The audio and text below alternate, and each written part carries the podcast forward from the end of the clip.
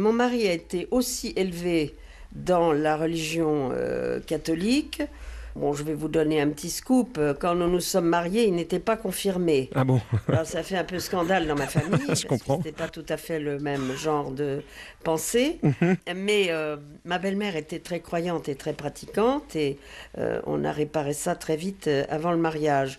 Mais son grand-père paternel, que je n'ai pas connu, bien entendu, euh, était un enseignant qui dirigeait l'école Firmin Marbeau à Brive et il était anticlérical et franc-maçon. Alors évidemment tout ça n'était pas très souriant pour ma famille quand je me suis fiancée.